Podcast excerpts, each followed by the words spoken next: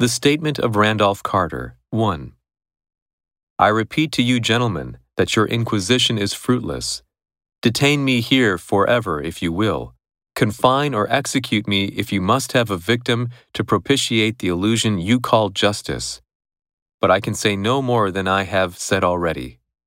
Everything that I can remember, I have told with perfect candor.